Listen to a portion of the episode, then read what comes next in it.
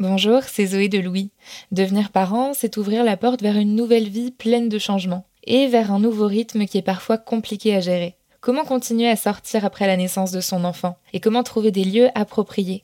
Evian, l'eau parfaitement adaptée aux besoins d'hydratation des bébés qui soutient ce podcast, a recensé avec l'aide de jeunes parents les adresses idéales à Paris, Lyon et Marseille pour sortir avec ses enfants. Evian soutient les nouveaux parents dans leur mode de vie et leur approche de la parentalité. Un peu comme Fête des Gosses finalement. Merci à Evian pour leur soutien et bonne écoute.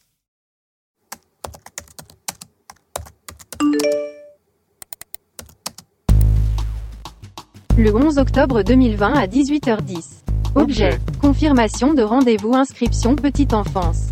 Bonjour Marine Revol, votre rendez-vous téléphonique. Ce 11 octobre 2020, je me lance dans la recherche d'une place en crèche pour mon enfant.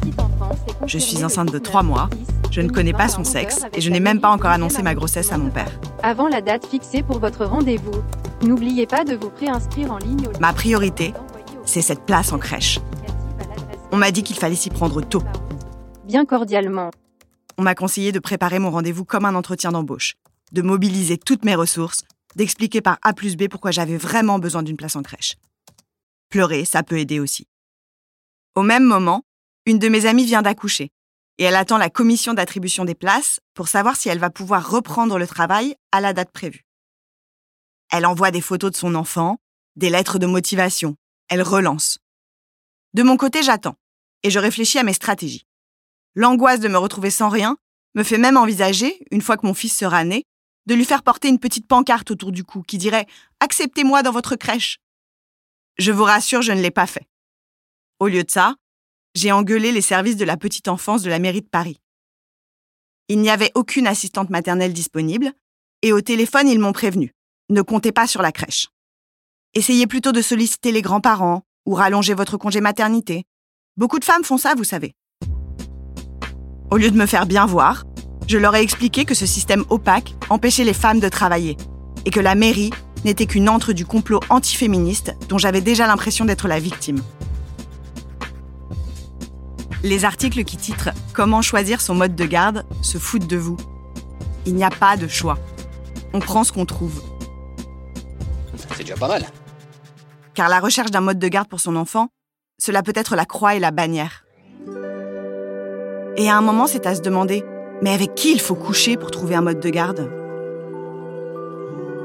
Je suis Marine Revol.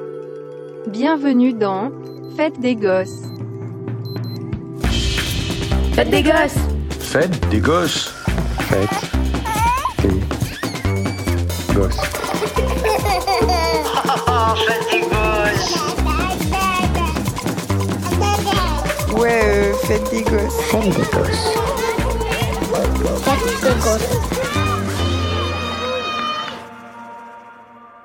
Si vous êtes sur le point de devenir parent, ou plus précisément si vous tenez votre test de grossesse positif dans les mains et que vous vous demandez déjà ce que vous allez bien pouvoir faire de ce petit être, commençons par expliquer les différences entre les modes de garde.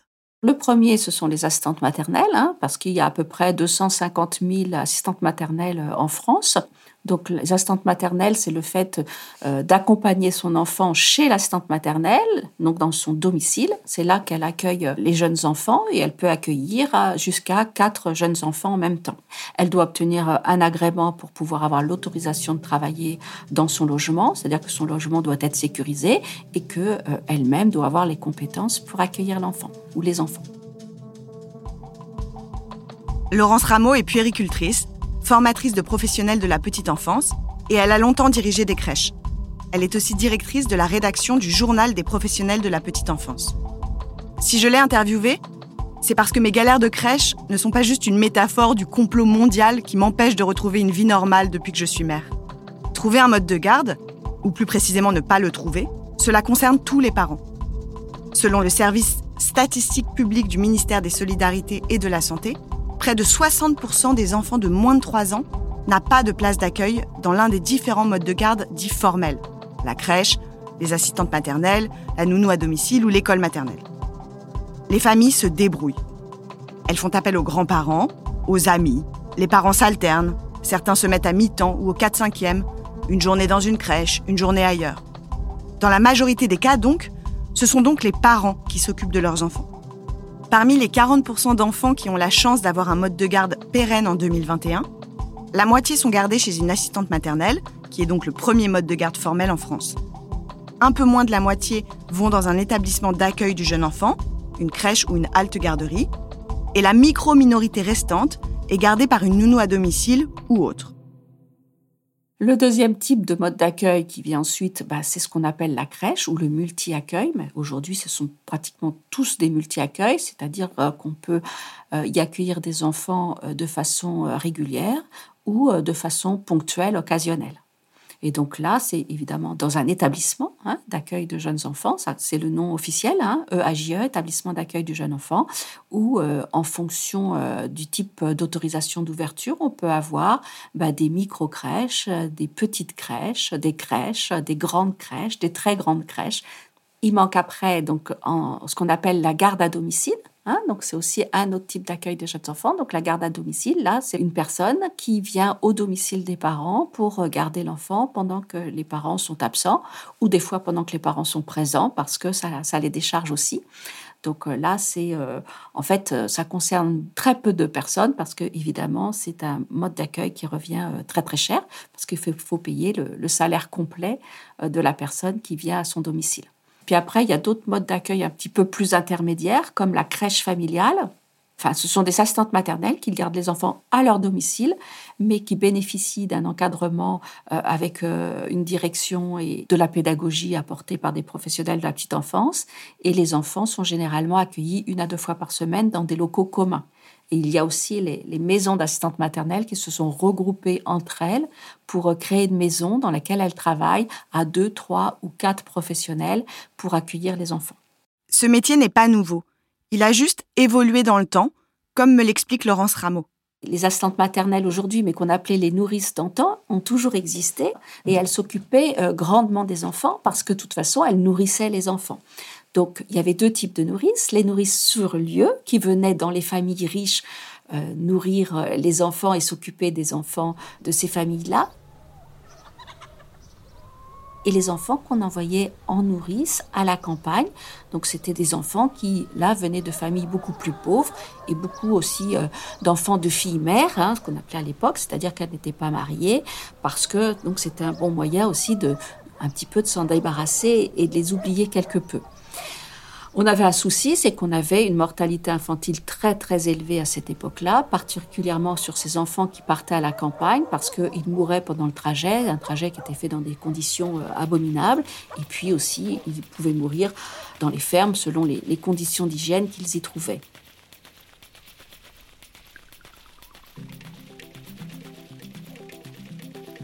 La bascule se fait quand les mères doivent à la fois s'occuper de leurs propres enfants, aller bosser et rentrer chez elle le soir avec toujours autant de tâches domestiques à accomplir.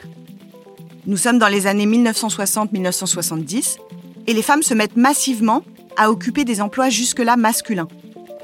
Ce changement de paradigme est le résultat de la lutte pour les droits des femmes, de l'élévation de leur niveau d'éducation et de la tertiarisation du marché. Résultat, comme les hommes, les femmes deviennent salariées.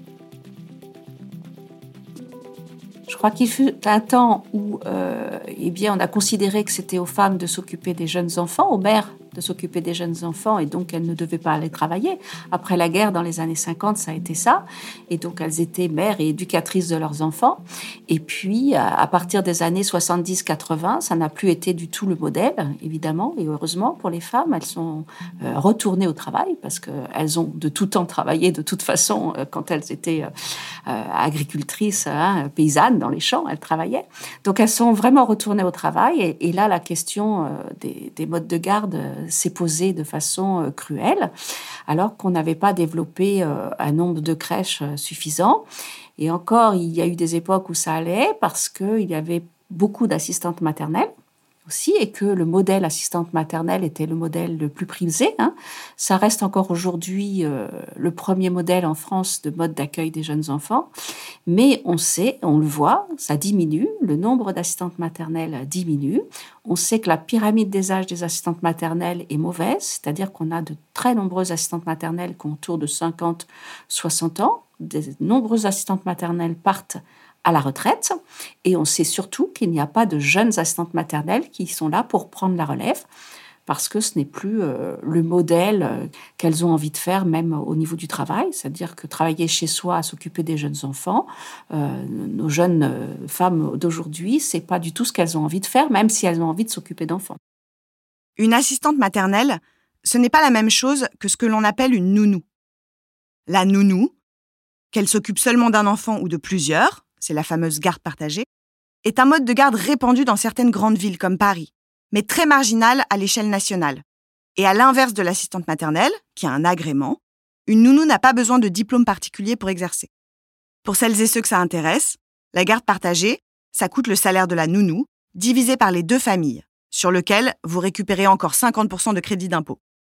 Ça a l'avantage de la flexibilité horaire, mais la responsabilité de devenir un employeur et les démarches administratives qui vont avec peuvent faire peur à certains parents.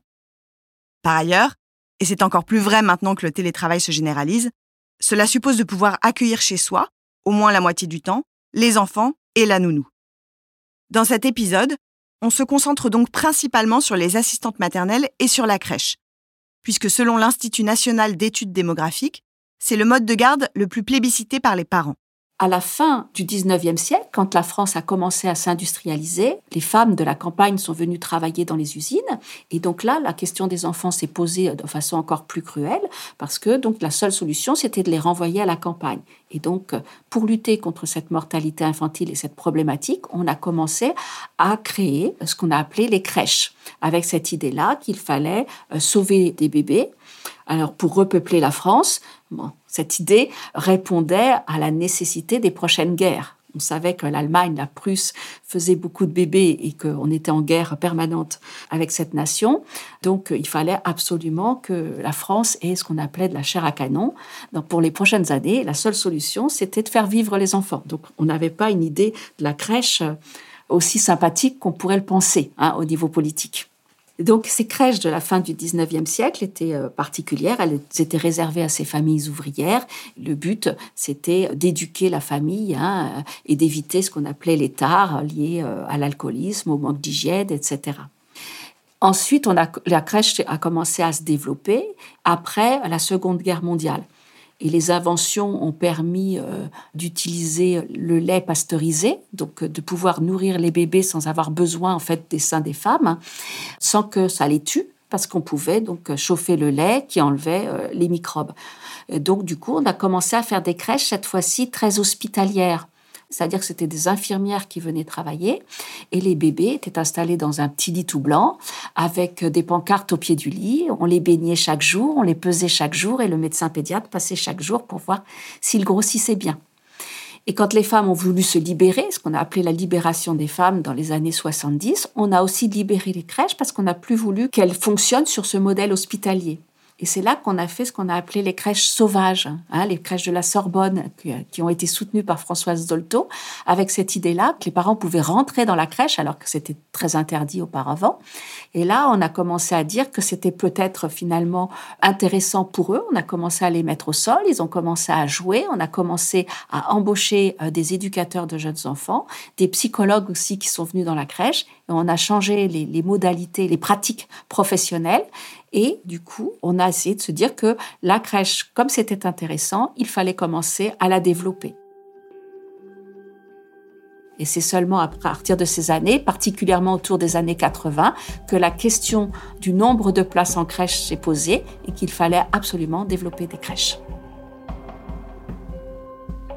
Ce qu'il faut savoir, comme l'a dit Laurence Rameau, c'est que la France est trop peu dotée en structures d'accueil, et surtout qu'elles sont inégalement réparties entre les territoires. Selon les données 2019 de la CAF, dans l'ouest de la France et à Paris, les capacités d'accueil sont bien supérieures à celles du centre ou du sud. En revanche, en France, ces structures ont l'avantage d'accueillir les enfants dès l'âge de deux mois et demi, ce qui est cohérent avec la durée du congé maternité et permet dans le meilleur des cas aux mères de retourner bosser.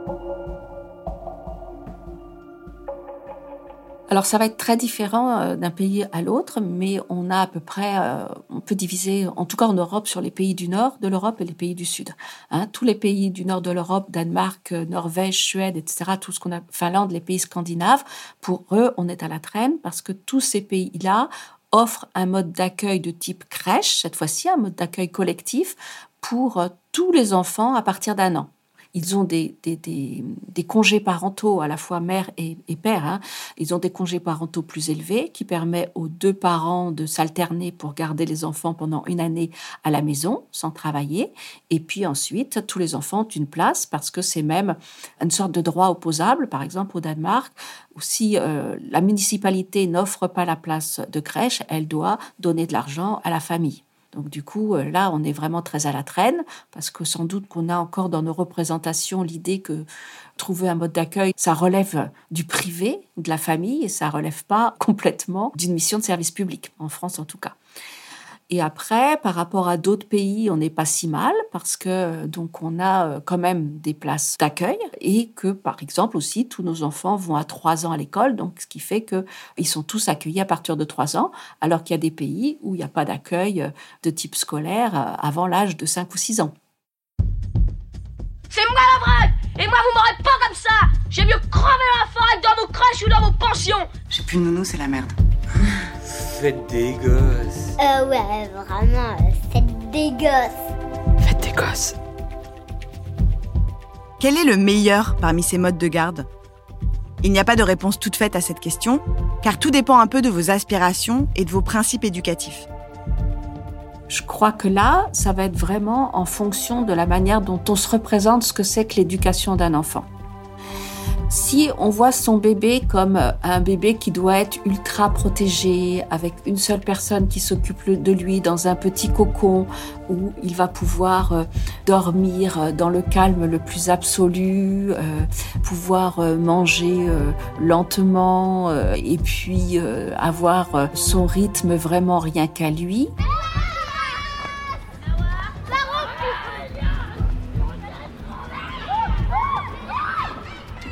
Ça va pas être une crèche qu'il va falloir choisir.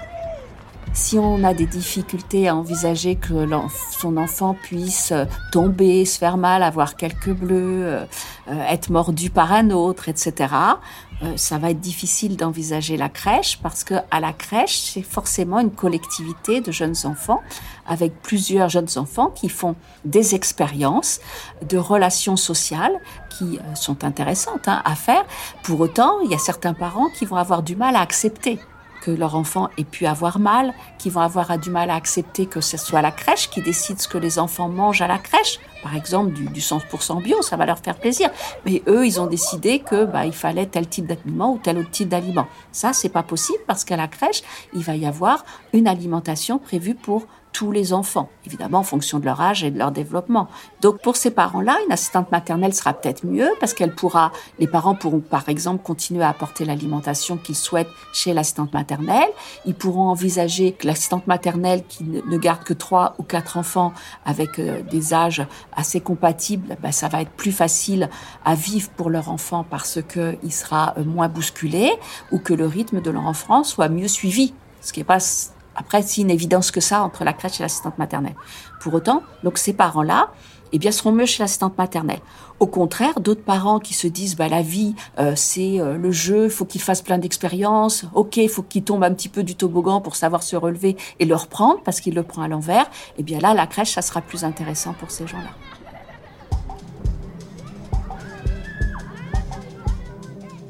Vous pourriez débattre pendant des heures pour choisir ce qui vous convient. Mais, pardon pour l'information, il est très probable que vous n'ayez pas le choix.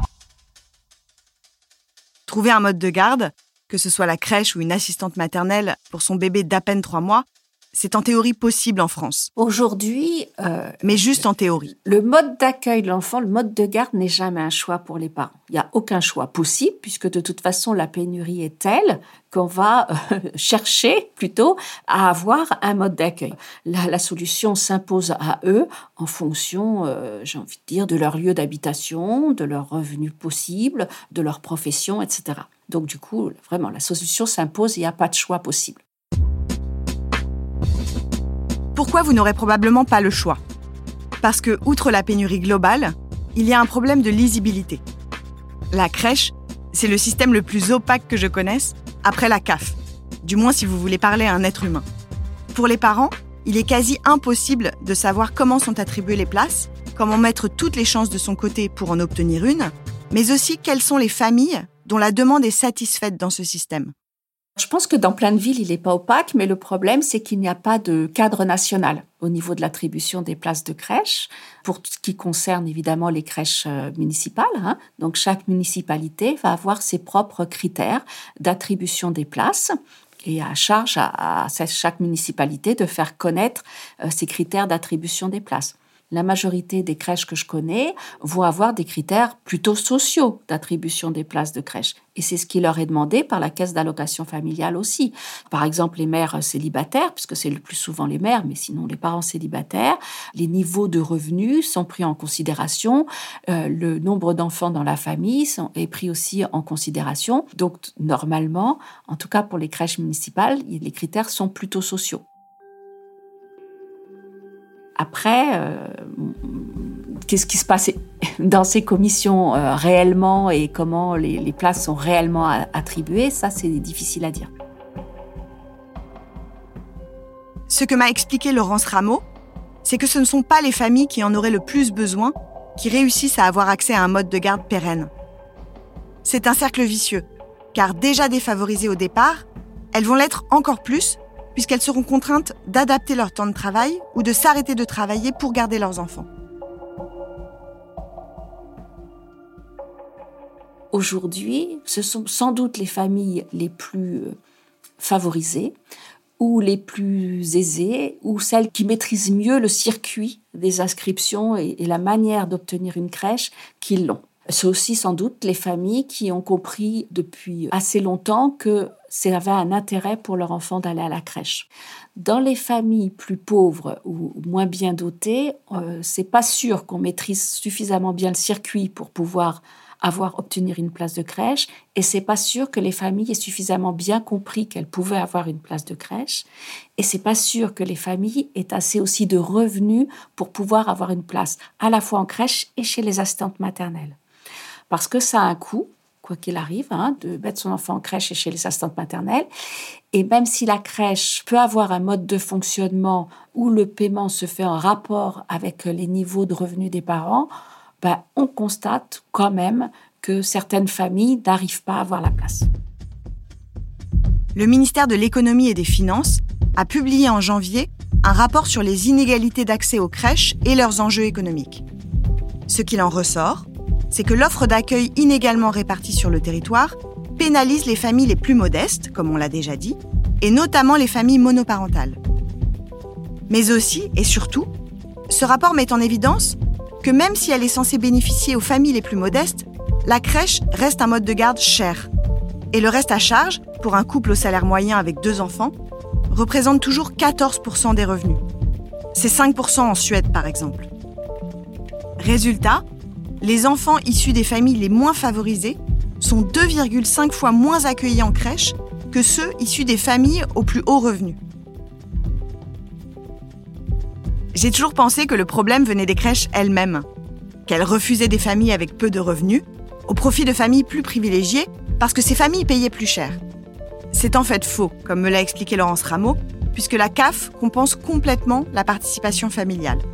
C'est pareil dans les crèches privées, Sauf que pour être à l'équilibre, ces structures ont besoin de faire de la réservation de berceaux.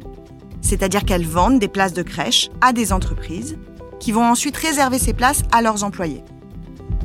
Mais alors du coup, on fait comment pour avoir la place? Est-ce que ça paye d'aller camper devant la crèche avec des chocolats pour la directrice? Quand faut-il s'y prendre? Et est-ce qu'il faut vraiment pleurer?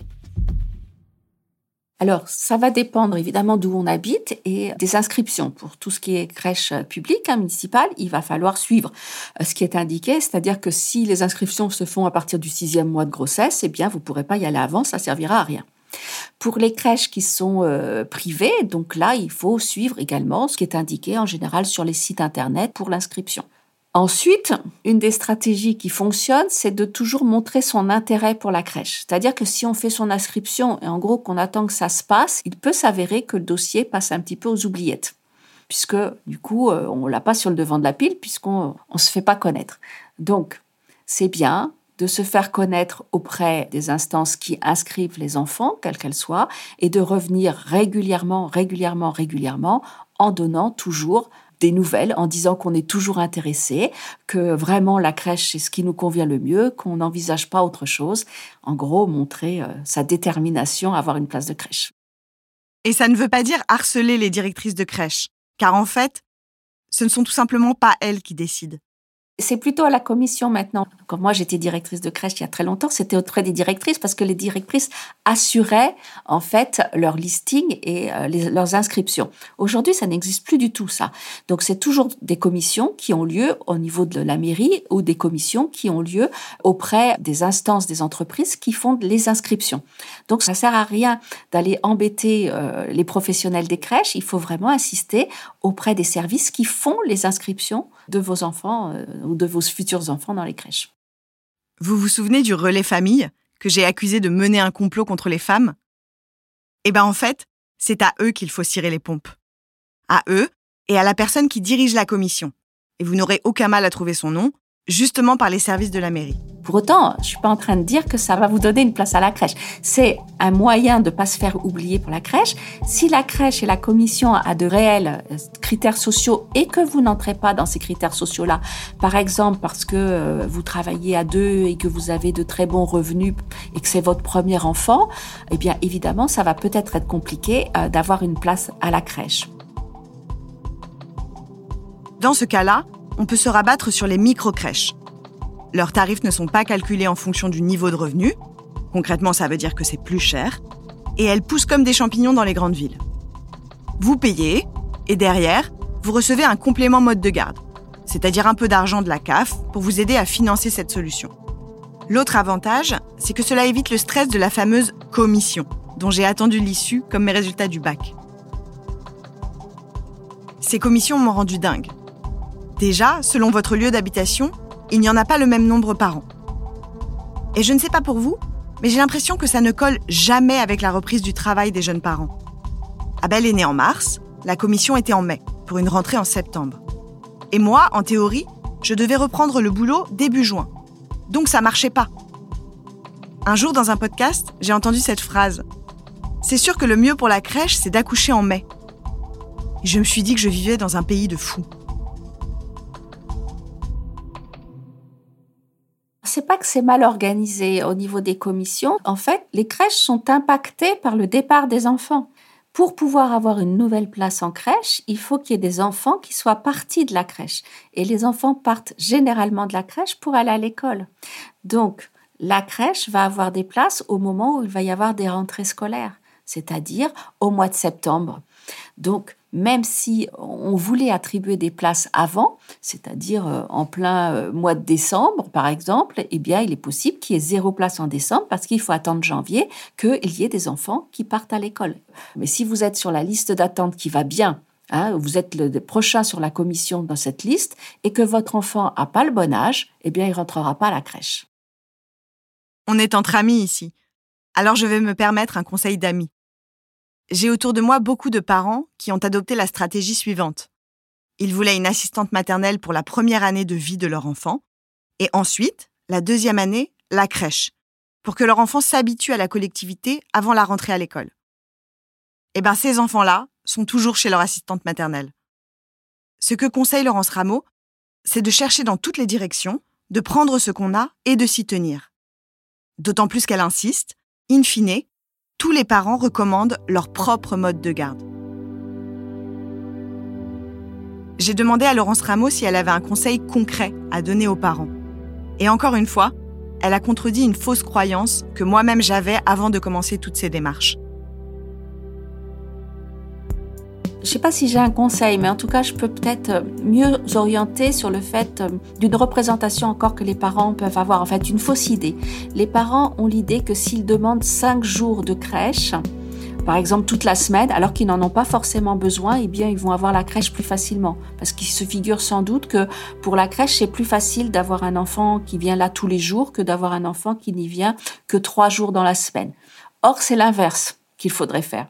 C'est-à-dire qu'il faut vraiment euh, pas du tout s'obliger à dire qu'on veut les cinq jours et qu'on puisse, même si on veut absolument la crèche, accepter que son enfant n'y aille que trois ou quatre jours. Parce que très souvent, les crèches n'ont à proposer que des temps, on va dire, partiels en crèche. Et ça maximise les chances que d'avoir finalement cette acceptation des temps partiels ou de se présenter comme étant un parent qui n'a besoin que de deux, trois ou quatre jours de crèche. Donc ça, c'est une idée fausse à combattre. Parce que si on a un enfant ben, trois jours et un autre deux jours, eh bien, on offre la place à deux enfants. Et donc ça, les crèches vont le privilégier. Donc ça, c'est un petit truc. Après, euh, voilà, si vous vous montrez arrogant euh, dès le départ euh, en disant que c'est normal, il faut absolument que vous ayez une place en crèche et que ça vous est dû, ça sera sans doute pas la meilleure façon d'obtenir la place de la crèche. Parce qu'on va se dire, bon, voilà, c'est des parents qui sont déjà très, très exigeants. On va pas s'embarquer avec des parents avec lesquels on va être en difficulté derrière. Donc, se montrer plutôt cool et plutôt sympathique aidera toujours, ça sera plus facile à obtenir une place de crèche, en tout cas. Et pareil pour les assistantes maternelles, quand elles vont vous recevoir au téléphone et que vous êtes dans l'exigence en disant, moi, je veux que ça se passe exactement comme ça et pas autrement pour mon enfant, eh bien, ça sera pas la meilleure façon pour être acceptée par l'assistante maternelle qui estime qu'elle sait faire son travail et qu'elle a raison et que c'est à elle euh, de décider comment elle, elle, a, elle met en place son projet d'accueil et pas aux parents. Si on se résume, voilà ce que conseille Laurence Rameau. Prenez-y vous tôt, dès que les inscriptions sont ouvertes, et lancez toutes les pistes possibles. Renouvelez régulièrement votre demande en réaffirmant votre motivation. Pas à la pauvre directrice de crèche qui n'a rien à voir dans l'histoire, mais directement auprès de la mairie de votre commune. N'hésitez pas non plus à demander un accueil sur 4 jours au lieu de 5 si vous pouvez vous le permettre, bien évidemment. L'idée n'est pas de se mettre au 4-5e pour obtenir une place en crèche plutôt qu'une assistante maternelle. Pensez également à solliciter votre entreprise. Et si elle ne propose pas de place pour ses salariés, vous pouvez essayer de les convaincre de réserver des berceaux. Enfin, si vous avez une place quelque part, prenez-la. Personne ne vous la gardera pour plus tard. Et de toute façon, in fine, vous ferez comme tous les gens qui déménagent dans un coin qu'ils détestaient au départ. Vous direz à tout le monde que vous vivez votre meilleure vie.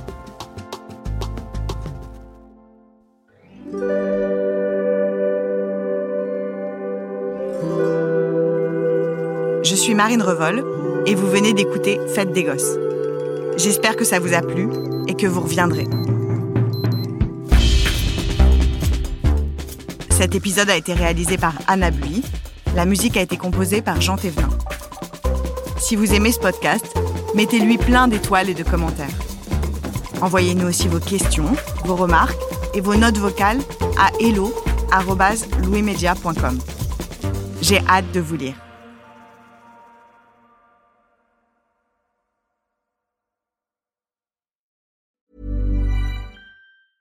Brought to you by Lexus. Some things do more than their stated functions, because exceptional things inspire you to do exceptional things. To this select list, we add the all new Lexus GX. With its exceptional capability, you'll see possibilities you never knew existed, sending you far outside your comfort zone. But as much as the GX challenges you, it also spoils you. Its intuitive technology and luxurious features mean that wherever you go, you'll never go without.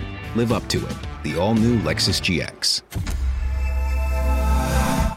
The Claude 3 model family from Anthropic is your one stop shop for enterprise AI. With models at every point on the price performance curve, you no longer have to make trade offs between intelligence, speed, and cost. Claude 3 Opus sets new industry benchmarks for intelligence. Sonnet strikes the perfect balance between skills and speed. And Haiku is the fastest and lowest cost model in the market, perfectly designed for high volume, high speed use cases. Join the thousands of enterprises who trust Anthropic to keep them at the frontier. Visit anthropic.com slash Claude today.